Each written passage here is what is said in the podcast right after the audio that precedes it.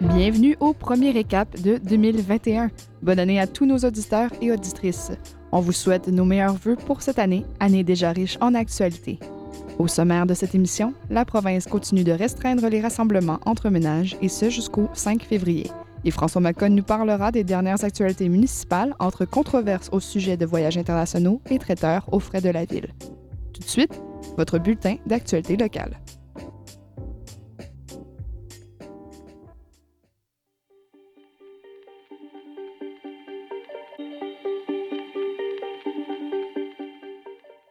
Les restrictions qui interdisent les rassemblements entre les personnes de différents ménages resteront en place pour un autre mois au moins, a annoncé jeudi la Dr Bonnie Henry, la médecin hygiéniste en chef de la province. L'extension s'applique à toutes les ordonnances actuelles de santé publique, y compris les interdictions de rassemblements sociaux, la tenue d'événements publics et d'activités sportives et de fitness.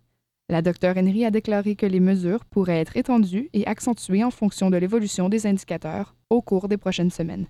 Jeudi, les autorités sanitaires provinciales ont annoncé 761 nouveaux cas supplémentaires, dont 23 pour la Régie de santé de l'île de Vancouver, soit le total le plus élevé sur une journée depuis le 13 décembre. Une hausse qui serait due à un changement dans la façon dont la province communique les données. Les résultats de laboratoires positifs seront désormais directement renseignés dans le système de données de la province plutôt que d'être signalés par des autorités sanitaires distinctes. Huit personnes sont décédées du virus au cours des dernières 24 heures portant le nombre de morts des suites de la maladie en Colombie-Britannique à 970. La province compte à ce jour 56 015 cas de COVID-19, dont 6 349 actifs.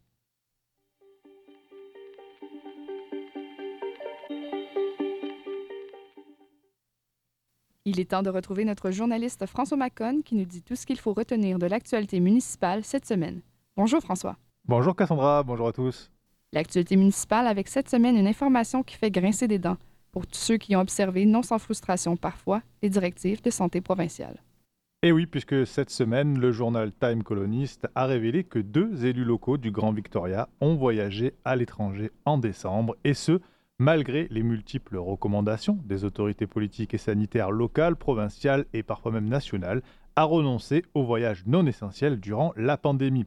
Il s'agit du conseiller municipal de Victoria, Charmac Dubo, et la conseillère de Metchosine, Chiara Kaakouila, qui ont tous deux déclaré qu'ils avaient effectué des voyages prévus avant la pandémie alors, si le conseiller de la capitale a présenté lui ses excuses sur les réseaux sociaux pour son voyage en Afrique de l'Est, la conseillère de Mechozin, Chiara Kaakouila, défend elle et légitime son voyage au Mexique pour le mariage d'un ami et partenaire d'affaires, dit-elle, affirmant qu'elle avait prévenu le maire et les administrés de Mechozin au sujet de ses projets de voyage. Monsieur Dubo a déclaré mardi dans un message sur les réseaux sociaux qu'il regrettait son, je cite, mauvais choix de voyager à l'extérieur du pays et s'est excusé tout de suite dans la foulée auprès de ses électeurs. J'avais planifié et épargné pour ce voyage pendant des années et je suis retourné en Afrique de l'Est pour la première fois depuis que j'ai fui la guerre civile en Somalie en 1992 lorsque j'étais enfant. J'ai vu des membres de ma famille que je n'avais pas vus depuis plus de trois décennies, peut-on lire sur son profil Facebook. Toutefois, selon le Time Colonist, M. Dubo avait publié des photos sur les réseaux sociaux en décembre 2019 depuis l'Éthiopie et Djibouti en janvier 2019. Mardi soir, M. Dubo a précisé que c'était la première fois qu'il rentrait en Somalie et au Kenya depuis sa fuite. La pluie de critiques qui s'est ensuite abattue en commentaire de ses excuses, notamment sur Twitter, a poussé la mère de Victoria, Lisa Helps, à réagir. Mercredi à 10h30 du matin, elle a tenu en catastrophe un point presse, déclarant d'abord qu'elle avait appris le voyage international du conseiller Dubo pendant les vacances, lorsque celui-ci l'avait appelé mardi en fin d'après-midi, juste avant de publier sa déclaration publique. Lors de cette intervention, Madame Helps a regretté, je cite, que avec autant de Victoriens qui ont fait de tels sacrifices cette année pour se rassembler en tant que communauté et arrêter la propagation de la Covid-19, la décision du conseiller Dubo de voyager à l'étranger est à la fois, je cite toujours, décevante et irresponsable. Il ne peut y avoir deux séries d'attentes, l'une pour le public et l'autre pour les élus. En tant que dirigeants communautaires, nous devrions être des modèles exemplaires, poursuit-elle. Toutefois, la maire de Victoria et le conseil municipal ne sanctionneront pas M. Dubo. Sur des questions comme celle-ci, le conseiller Dubo répond au public et non au conseil. Et en fin de compte, les prochaines étapes sont laissées entre ses mains, a conclu Mme Helps lors de cette intervention. M. Dubo a affirmé qu'il avait passé plusieurs tests Covid-19 depuis, tous négatifs, tout au long de son voyage et qu'il était maintenant en quarantaine à Vancouver. De son côté, Madame Kaakouila a déclaré qu'elle et son mari avaient assisté au mariage d'un partenaire commercial au Mexique du 1er au 9 décembre et a fait valoir que c'était crucial pour son entreprise. Au contraire de son homologue de la capitale, la conseillère de Mechozin, Madame Kaakouila, élue depuis 2006, réaffirme et soutient être dans son bon droit. Je cite Oui, nous avons pris la décision de voyager, nous ne l'avons caché à personne. Voyager n'est pas illégal, c'est découragé, a-t-elle déclaré. Le maire de Mechozin, John Rance, a déclaré à Goldstream Gazette que lui et le conseil étaient au courant du voyage et qu'ils estimaient avoir adopté une approche responsable et que les protocoles avaient été suivis. Je pense que le problème n'est pas le voyage en soi, mais l'hypocrisie de ceux qui le font, même s'ils disent aux autres de ne pas le faire. Je ne suis pas, en revanche, convaincu que ce que nous faisons, le lockdown provincial, a été bien pensé, a déclaré M. Rance. Rappelons que les voyages ne violent pas explicitement la réglementation Covid-19, mais la majorité des citoyens canadiens attendent que les élus donnent l'exemple et se conforment eux-mêmes aux recommandations de santé publique afin d'éviter tout voyage non essentiel. Autre information à Victoria, hier, le conseil municipal a renoncé à ses pauses déjeuner traiteurs pour 2021. C'est bien ça? En effet, le conseil municipal de Victoria a accepté hier, à l'unanimité, de couper son fonds de restauration de 10 000 dollars du budget 2021. La motion été proposée par le conseiller Ben Izit, qui s'y était pourtant opposé par deux fois par le passé. Le budget de 10 000 dollars de la restauration des élus et des directeurs de services est donc supprimé pour 2021. En revanche, la décision de réaffecter cette ligne budgétaire de 10 000 dollars au fonds de logement de la ville, comme préconisé par la motion de M. Izit, n'a pas encore été discutée et sera présentée lors de la réunion budgétaire très attendue du 18 janvier prochain.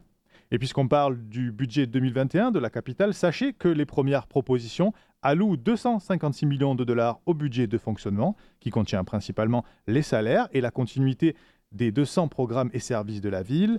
En revanche, dans le contexte d'incertitude que l'on connaît, la part du budget d'investissement a, elle, été largement revue à la baisse par rapport à l'an dernier, avec seulement 53 millions de dollars inscrits pour les projets d'immobilisation contre 84 millions l'an passé. Toutefois, le Conseil a donné des directives pour essayer d'ajouter 3 millions de dollars supplémentaires au budget d'investissement, bien que des projets spécifiques restent à déterminer. Le projet de budget 2021 propose de maintenir notamment les niveaux de services actuels et aussi de maintenir l'augmentation des taxes à 1% plus l'inflation.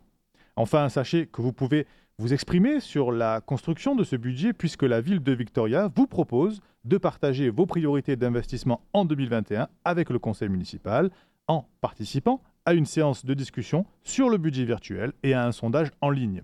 Cette conférence virtuelle sur le budget se tiendra le mercredi 13 janvier à 18h30 et pour en savoir plus sur le budget 2021 de la ville de Victoria et sur cette rencontre virtuelle ainsi que pour répondre au sondage, vous trouverez toutes les informations sur engage.victoria.ca en français engage.victoria.ca.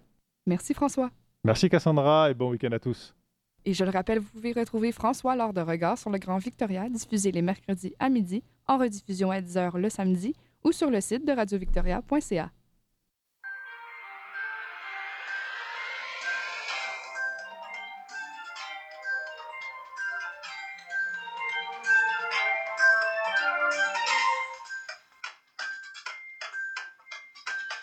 Bonjour, ici c'est Mauvaise. Vous êtes à l'écoute de Radio Victoria 107.9 FM. La radio francophone de Victoria et les élèves de l'école Victor Potter vous présentent le premier bulletin informatif de l'année 2021. Bon retour à l'école pour nos collègues et au travail pour vous tous. Voici les nouvelles de cette première. Alors, vous venez d'entendre le début du premier bulletin informatif des élèves de Madame Madi de l'école Victor Brodeur car oui, on peut faire de la radio à tout âge. Alors, vous pouvez écouter le bulletin en entier sur radiovictoria.ca, barre oblique, espace, brodeur. Et avant de se quitter cette semaine dans nos émissions locales, on vous recommande le dernier Studio de nuit. Le légendaire Guy Prouveau y fait le portrait d'une autre légende, Ennio Morricone, le dieu des bandes originales de films de Far West. Et à la barre de l'émission C'est le temps Cole Ashley nous fait découvrir le légendaire Dexter Gordon, qui a grandement fait évoluer le jazz, s'illustrant sur la scène américaine, mais également en Europe. Bonne fin de semaine à tous et à toutes. On se retrouve samedi et dimanche prochain.